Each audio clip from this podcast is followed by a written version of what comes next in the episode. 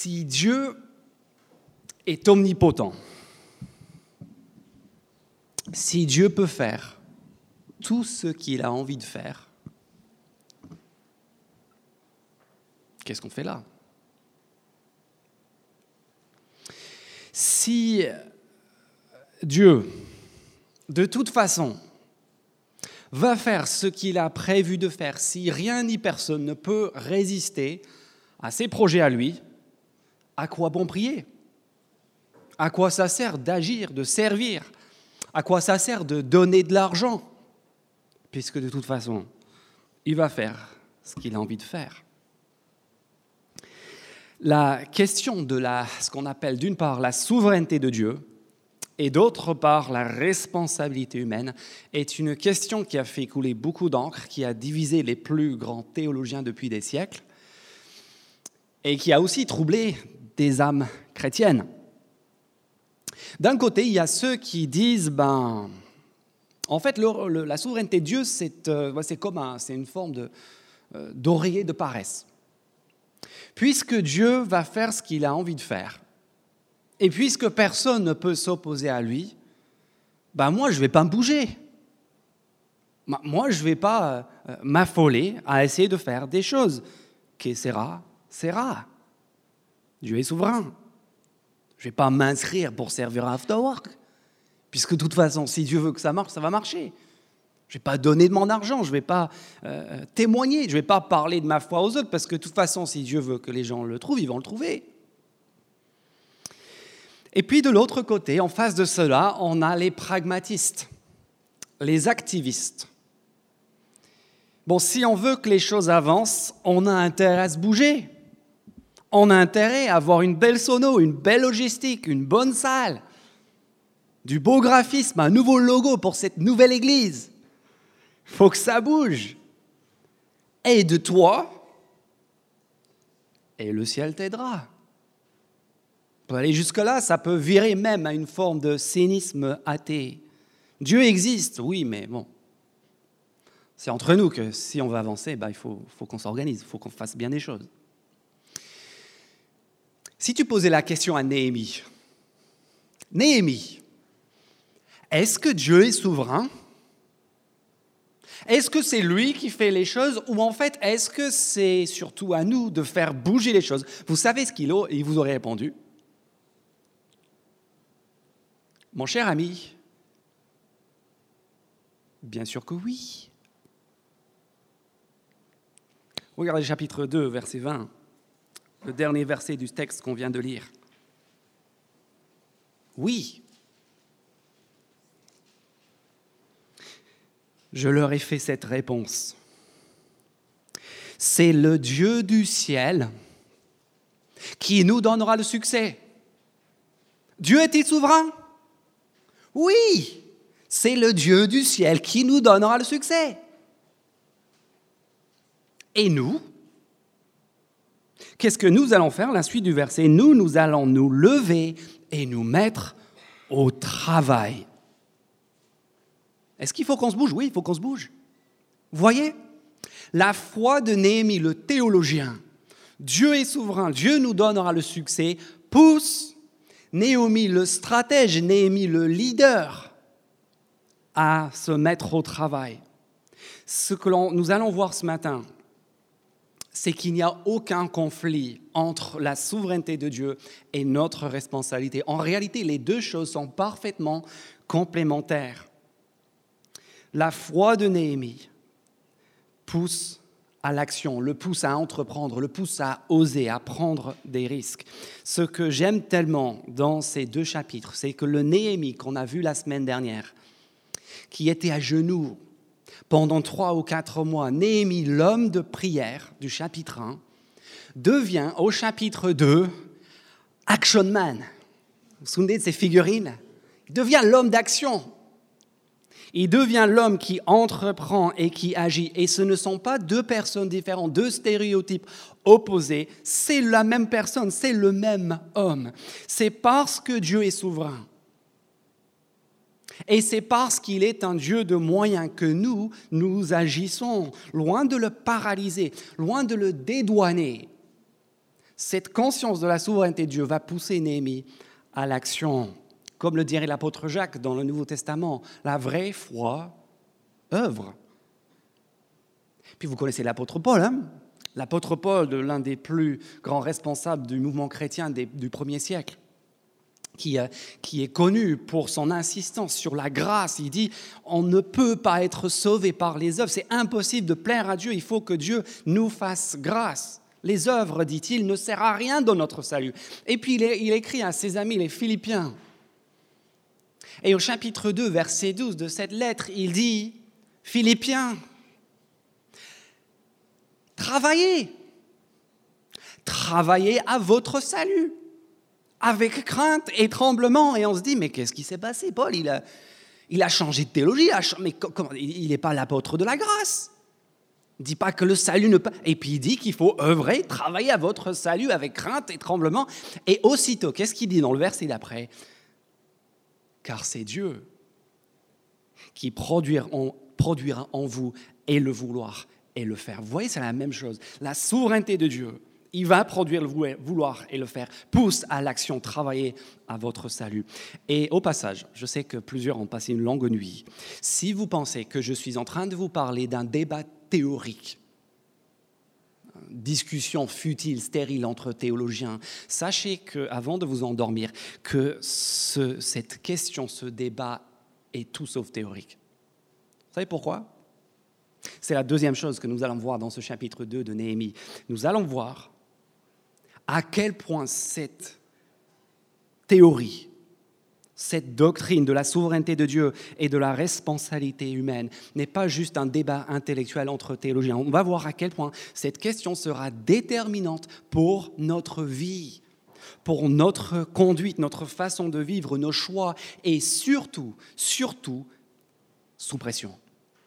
Surtout dans des situations extrêmes. Parce que vous savez quoi? C'est dans les situations extrêmes qu'on voit ce que notre théologie vaut vraiment. On peut tous être là le dimanche à se dire, voilà, moi je crois à ceci, je crois à cela, mais on voit ce que notre théologie vaut vraiment dans les situations extrêmes, quand on est sous pression.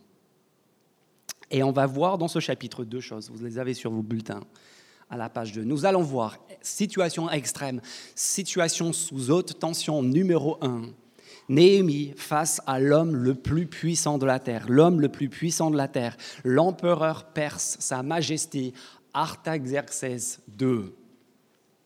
Un homme qui va s'opposer, ou qui devrait s'opposer en tout cas, à son désir, à son projet de reconstruire Jérusalem. Et ensuite, dans les versets 10 à 20, nous allons voir le deuxième obstacle, la deuxième, deuxième situation extrême une ville en décombre, un champ de ruines, l'étendue de la dévastation à Jérusalem, avec son peuple démoralisé et abattu. Deux obstacles qui semblent infranchissables, deux scènes sous haute tension, deux situations pour voir ce que vaut véritablement la théologie de, Néhémie, et qui ensemble vont nous apprendre ce matin que rien, rien ni personne ne peut résister au plan du Dieu souverain qui sera pourtant exécuté, mis en œuvre par son homme. Premièrement donc, Néhémie, verset 1 à 9, regardez avec moi, Néhémie face à l'homme le plus puissant de la terre. Je relis le verset 1. Au mois de Nissan, la vingtième année du règne d'Artaxerxès, comme il me fallait servir du vin au roi, je l'ai pris et le lui ai donné. Jamais encore je n'avais paru triste en sa présence. Le roi m'a demandé, pourquoi as-tu mauvaise mine? Alors cela fait maintenant trois ou quatre mois que Néhémie est en train de prier, il est en train de jeûner, il est en train de pleurer au sujet du sort de la ville de ses ancêtres, la ville de Jérusalem, la ville à laquelle l'honneur et la gloire de Dieu sont, associés. Et visiblement, cela commence à se voir. Nous sommes maintenant au mois de Nissan, euh, verset 1, vers le mois de, mars, avril. Et son état, ça, ça commence à se voir. Le roi lui-même s'en aperçoit. Verset 2. Le roi m'a demandé pourquoi as-tu mauvaise mine, et ceci, mes amis, ce n'est pas du cinéma. Néhémie, ce n'est pas, pas comme l'enfant qui boude un peu pour montrer un bon coup à quel point il n'est pas content pour que, les, pour que les parents viennent s'occuper de lui. Proverbe 16, 14 nous dit La fureur du roi est messagère de mort. Connaissez la loi des Mèdes et des Perses. Hein. Ce n'étaient pas des gens qui étaient réputés pour leur grande décontraction et pour euh, leur esprit conciliant. Faire grise mine devant le roi des Perses, cela peut nuire gravement à la santé. Et Néhémie, il a beau être le chef de la garde républicaine, il a beau être l'homme chargé de la sécurité du roi, si vous regardez avec moi à la fin du verset 2, les derniers mots du verset 2, on voit qu'il est saisi d'une très grande frayeur. Et ça, c'est encore un euphémisme. Il a la pétoche, il est mort de trouille. Parce que non seulement le roi lui adresse la parole, ce qui n'était peut-être pas habituel, mais en plus, il lui adresse clairement un reproche. Pourquoi as-tu mauvaise mine? Tu te présentes au boulot dans cet état-là, mais qu'est-ce que c'est que cette affaire? Puis il lui demande des explications. Tu n'es pourtant pas malade. Et c'est que nous ne savons peut-être pas quand on lit ça la première fois, mais ce que les lecteurs et les gens de l'époque savaient très bien, c'était que ce roi Artaxerxès, c'était pas n'importe qui. Non seulement c'était l'homme le plus puissant de la terre, non seulement c'était l'homme qui tenait la vie et la mort entre ses mains, c'était aussi l'homme que nous apprenons dans le livre précédent, Estras chapitre 4 et le verset 23, c'est l'homme qui s'est déjà opposé à une tentative précédente de reconstruction de Jérusalem. C'est lui-même qui a donné par décret de, faire arrêter les travaux. En plus d'être l'homme le plus puissant de la terre, en plus de tenir la vie de Néhémie et de tous ses serviteurs entre ses mains, il est l'homme qui s'est déclaré publiquement comme étant l'ennemi et l'opposant du peuple et de la ville que Néhémie veut reconstruire. Et c'est peut-être pour cela qu'au verset 3, quand Néhémie enfin prend son courage à deux mains,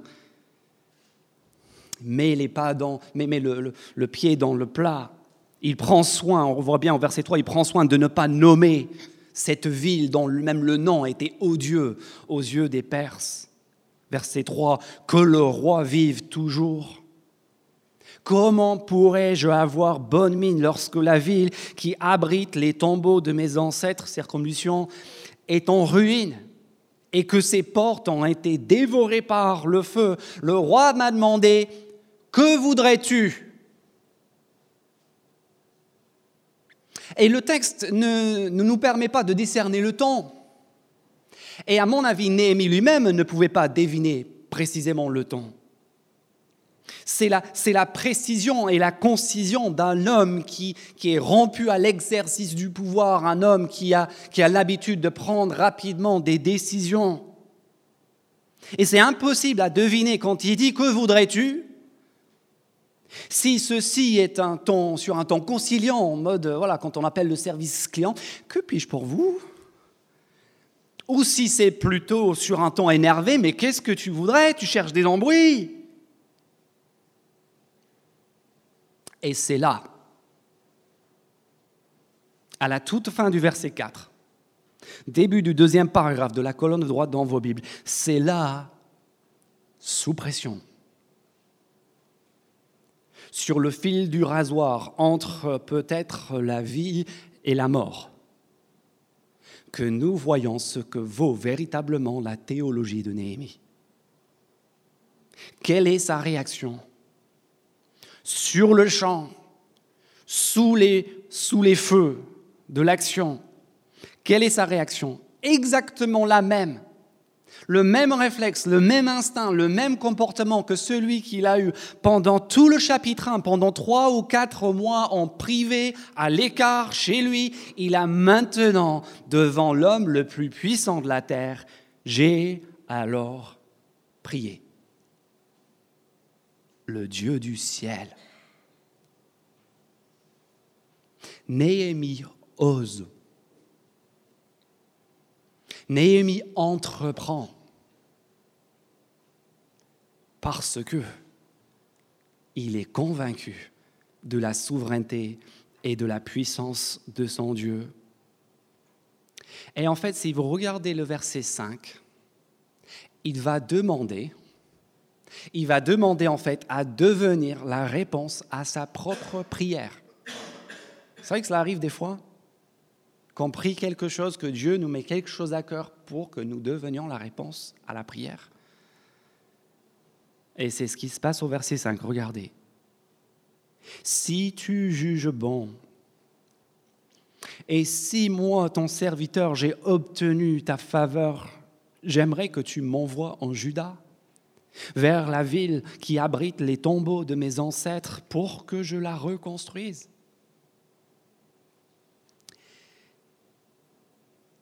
Et c'est là que tout bascule. La souveraineté de Dieu que Néhémie prie,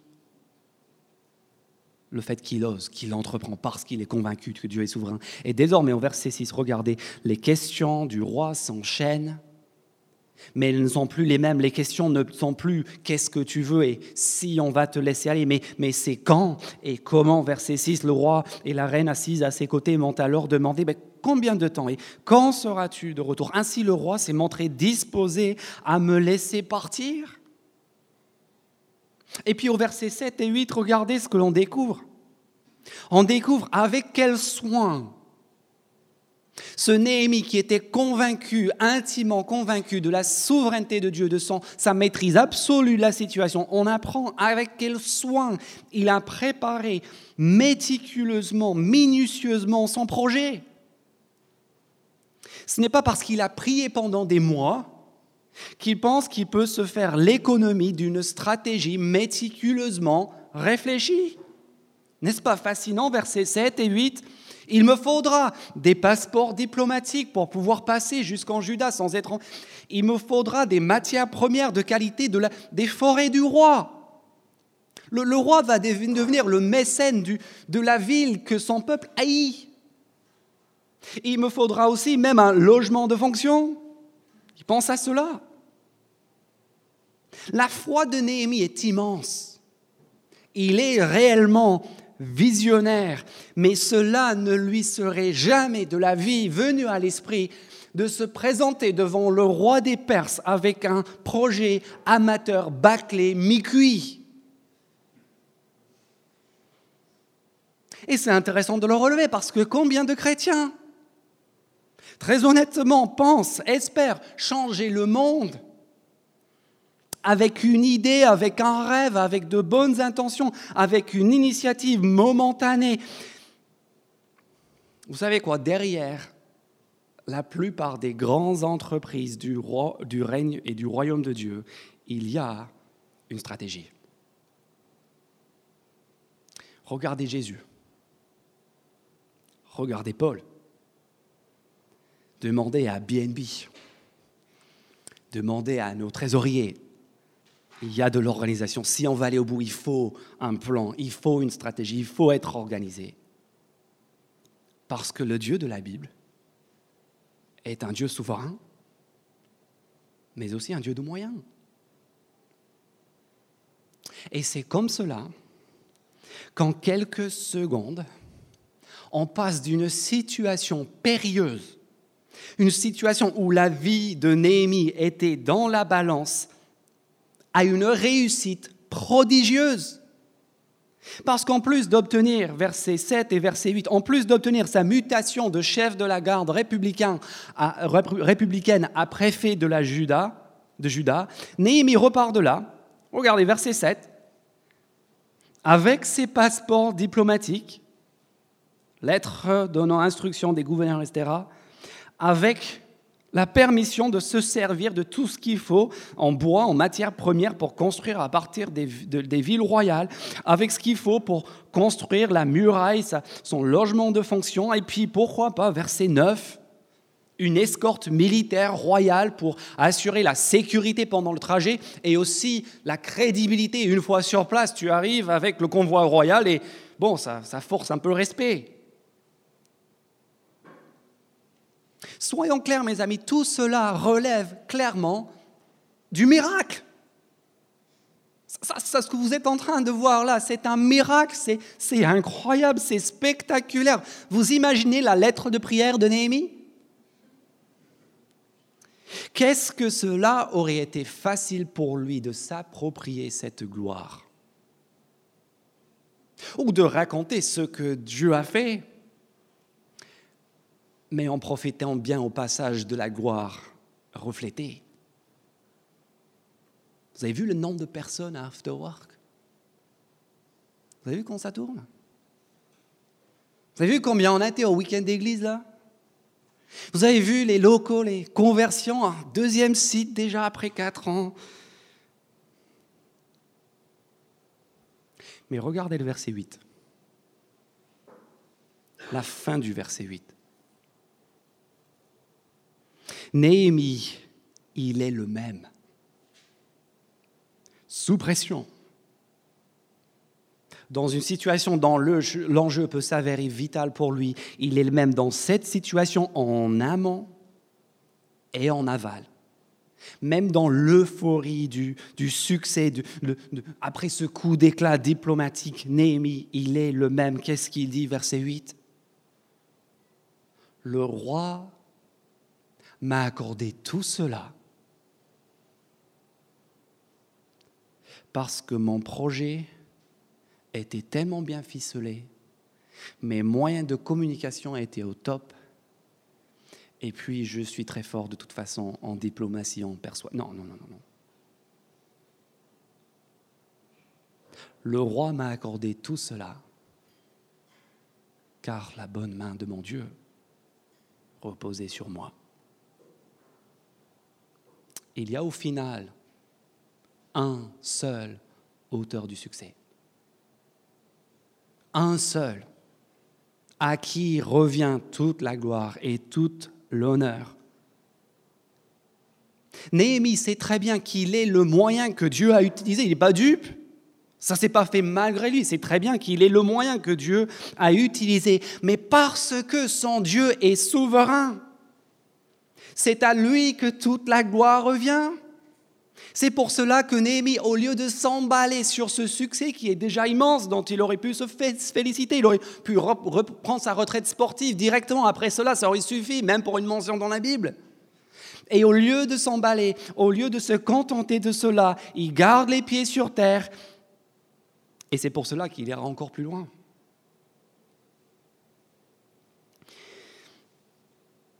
Et d'un certain côté,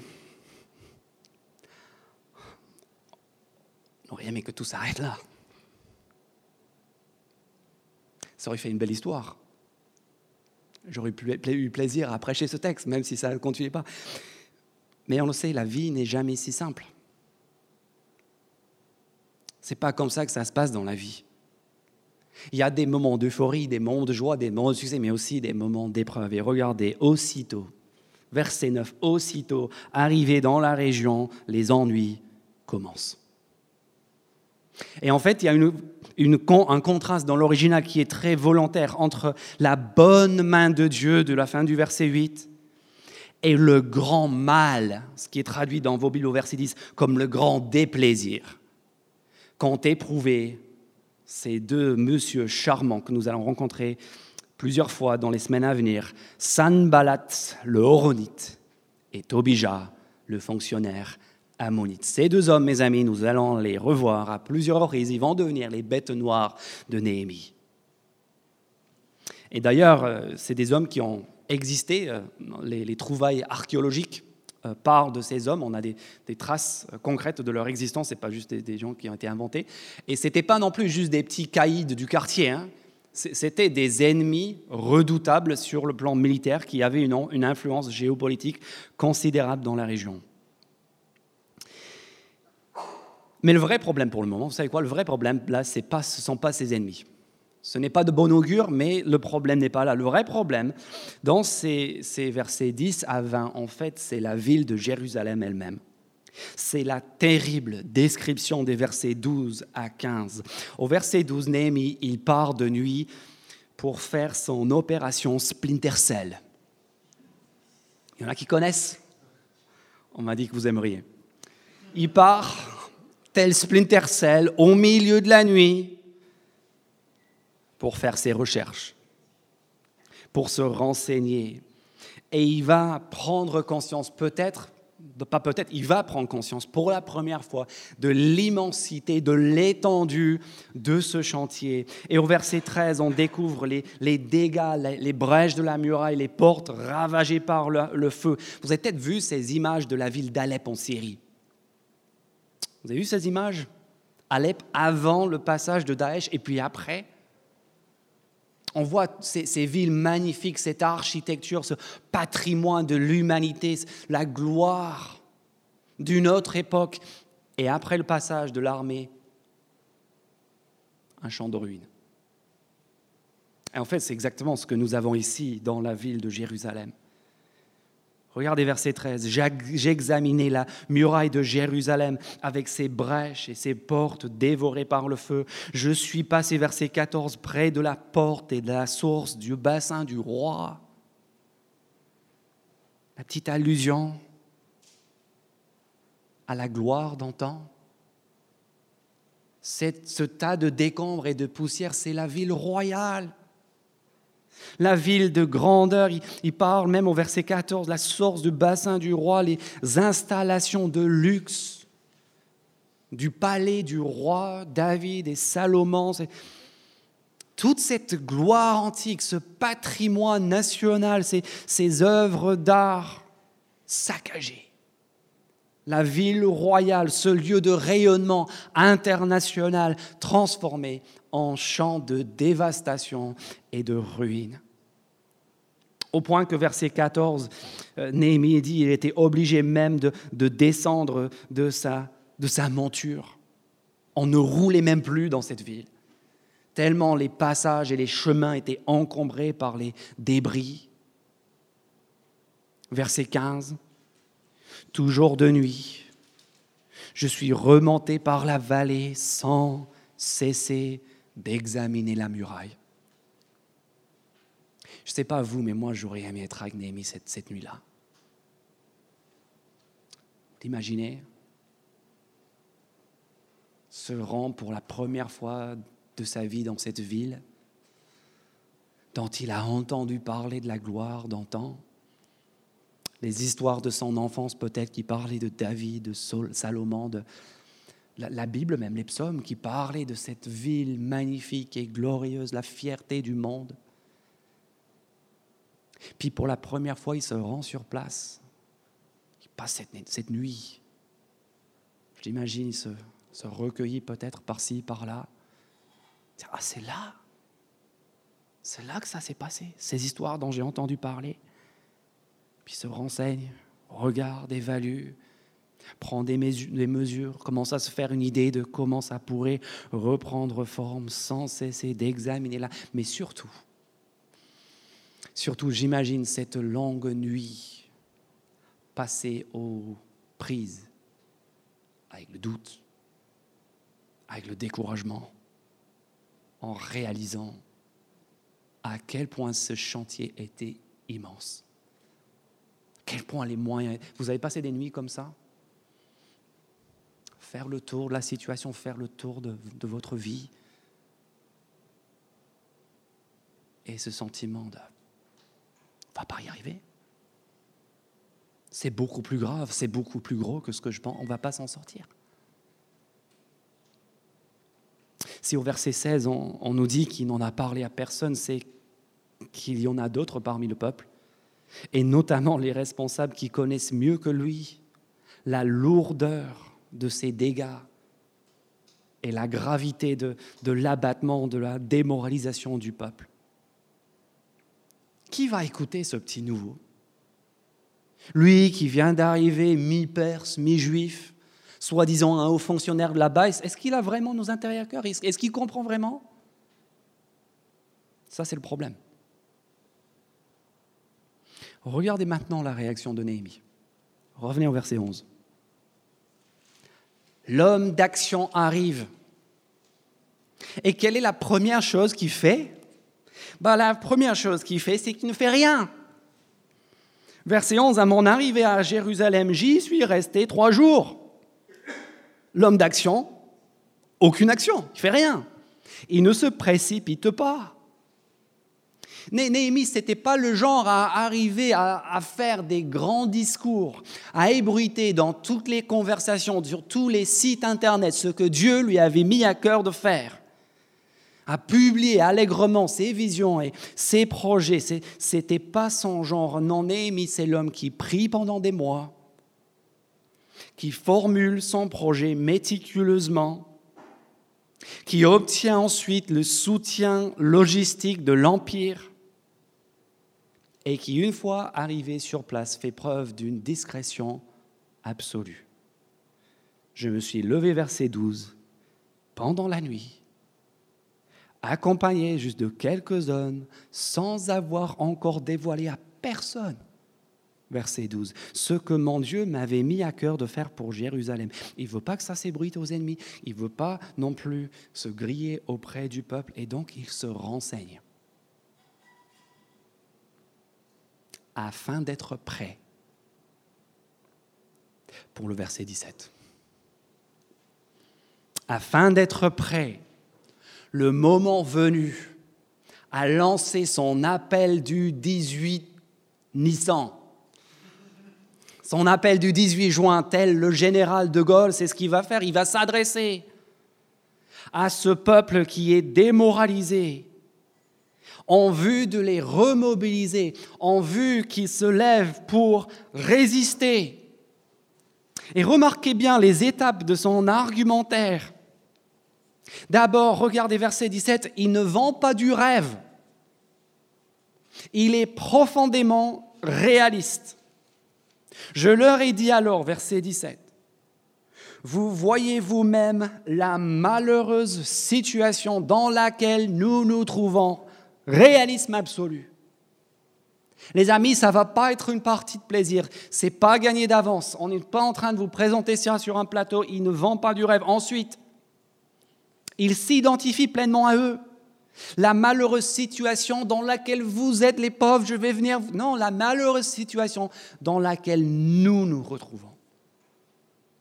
Néhémie ne vient pas avec des solutions extérieures. Il ne débarque pas avec son super euh, sa, présentation sur PowerPoint, sur voilà le modèle, comment nous allons faire cela. Non, Néhémie vient pour se mouiller, il vient pour mettre les mains dans le cambouis. Leur problème, c'est son problème. Et qu'est-ce qu'il fait ensuite? Est-ce qu'il évoque son appel de Dieu? Le plan que Dieu lui a mis à cœur? Sa réussite éclatante diplomatique de la veille. Non. Avant de parler de cela, il fait deux choses. Il sensibilise le peuple à l'enjeu théologique et il leur met devant leurs responsabilités, leurs devoirs. Regardez, Jérusalem est en ruine. Ses portes ont été réduites en cendres. Venez, reconstruisons la muraille de Jérusalem et nous ne serons plus dans le déshonneur. Le problème que Néhémie voit, le problème auquel il veut sensibiliser ce peuple, c'est le même problème qu'au chapitre 1, verset 3, qui, qui, qui lui a fendu le cœur. Le problème, ce n'était pas l'architecture en soi, le problème, c'était l'honneur de Dieu. Puisque c'était à ce peuple et à cette ville que l'honneur de Dieu était associé. Il dit, voilà l'enjeu. Ce n'est pas juste un projet de construction comme ça, c'est l'honneur de Dieu qui est en jeu. Et puis, deuxièmement, Convaincu de la main souveraine de Dieu, il rappelle au, peuple son devoir, sa responsabilité. Venez, reconstruisons. Il, leur lance un message Il leur dit, mes amis, vous n'êtes pas spectateurs de votre vie. Vous, n'êtes pas des victimes passives de ce qui vous tombe dessus. D'y agissez. Devenez acteur parce que Dieu est souverain. C'est pas Dieu est souverain, donc ne faites rien, faites la sieste et on verra bien qui sera. Non, parce que Dieu est souverain et parce qu'il est un Dieu de moyens, agissez, devenez acteur. Parce que Dieu est souverain, on n'a plus à subir l'histoire, on peut prétendre à l'écrire. Et ce n'est que à ce stade, après avoir été réaliste sur la situation, après s'être identifié personnellement au problème de ce peuple, après avoir appelé l'enjeu théologique, après avoir rappelé au peuple son devoir, sa responsabilité de prendre son destin, ce n'est qu'à ce stade qu'on en vient au verset 18, à son expérience, à son appel, à ce que Dieu a déjà fait. Puis, verset 18, je leur ai raconté comment la bonne main de mon Dieu avait reposé sur moi et leur ai rapporté les paroles que le roi m'avait adressées. Et là, nous assistons au deuxième miracle de ce chapitre. Regardez ce peuple. ont regardé Néhémie, ont écouté son discours et ont répondu Non, mais Néhémie, toi, tu comprends pas? Nous, ça fait des années qu'on est là. Toi, tu ne te rends pas compte. Toi, tu arrives comme ça de loin, avec, ah, voilà, avec tes cavaliers du roi, et, tu nous dis que c'est à nous d'agir. Ah, tu ne comprends pas, n'importe. Rentre chez toi, tu n'es même pas un vrai juif.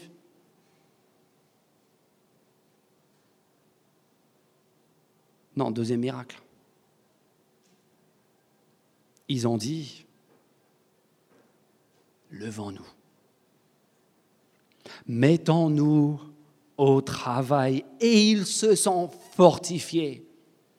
C'est passif dans l'origine. Ils ont été fortifiés, sous-entendu par Dieu, dans cette bonne décision. Vous voyez ce qui se passe dans ce chapitre De même que Dieu dispose le cœur de l'homme le plus puissant de la terre, c'est lui qui mobilise son peuple pour accomplir son projet. En fait, c'est exactement la même chose que nous avons vu il y a quelques semaines en Éphésiens. C'est Dieu qui distribue les dons, c'est Dieu qui donne les moyens, c'est Dieu qui, qui nous dit à travers de Paul, dites-vous, vous le peuple, dites-vous la vérité dans l'amour afin de grandir à tous égards vers celui qui est la tête, vers le chef, Christ, de qui tout le corps tire sa croissance. Vous voyez encore l'action humaine et la volonté de Dieu ensemble, pas opposés mais ensemble. Et dans le Nouveau Testament, pas juste pour construire une muraille, bien sûr, mais pour construire un édifice dont la portée et l'importance est infiniment plus grande, dont la gloire est supérieure.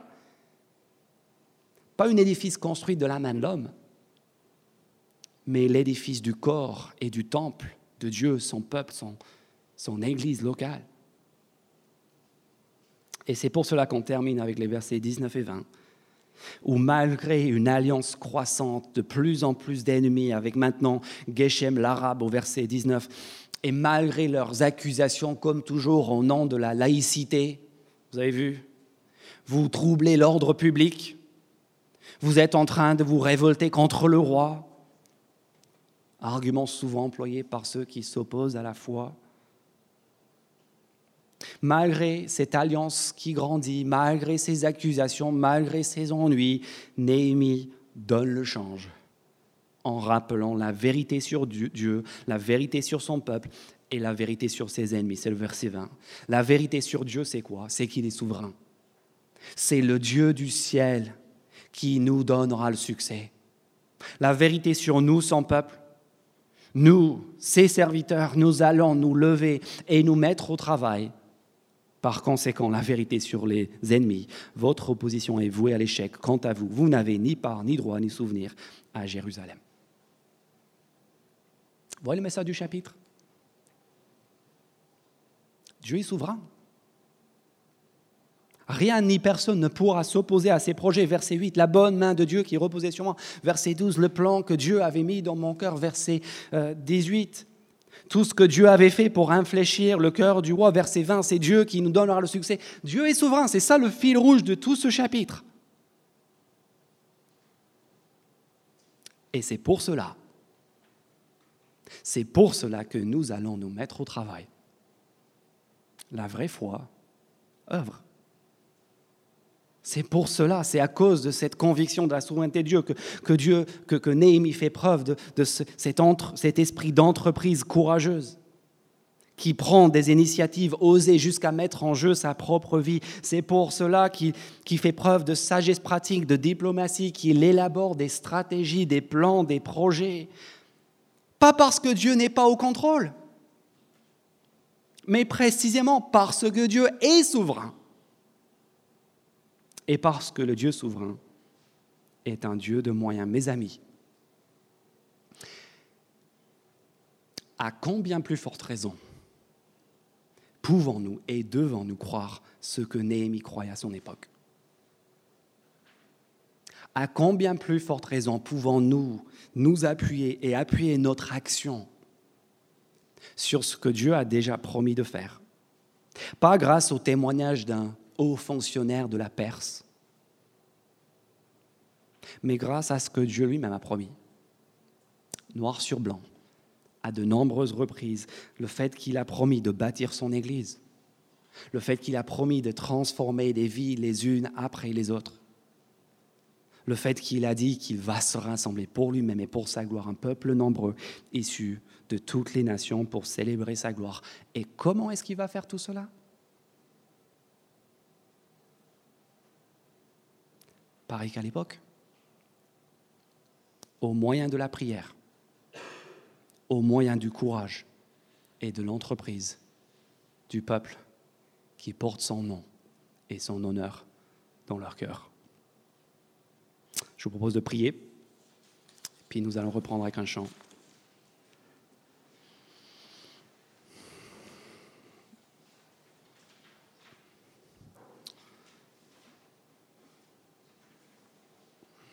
C'est le Dieu du ciel qui nous donnera le succès. Et nous, ses serviteurs, nous allons nous lever et nous mettre au travail.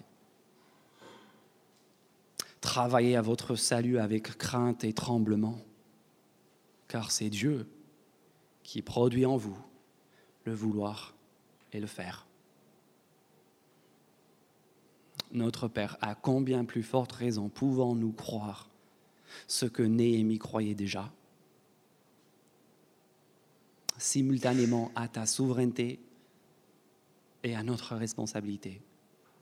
Notre Dieu, nous te demandons pardon pour les fois où nous avons fait preuve de passivité, de paresse, où nous, avons été même fatalistes. Qu'est-ce Qu'est-ce que ça change d'agir?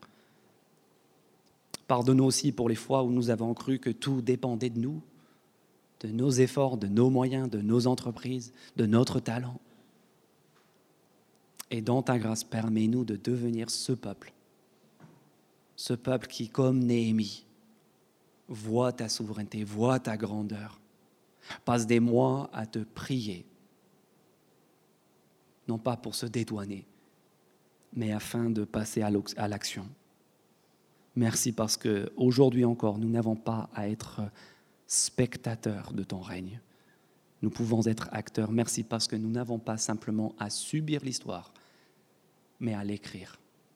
Parce que toi, tu nous précèdes. Merci pour tout cela et permet que, en tant qu'individu, en tant qu'Église, on puisse se saisir pleinement de ces merveilleuses vérités pour la gloire de ton nom. Amen.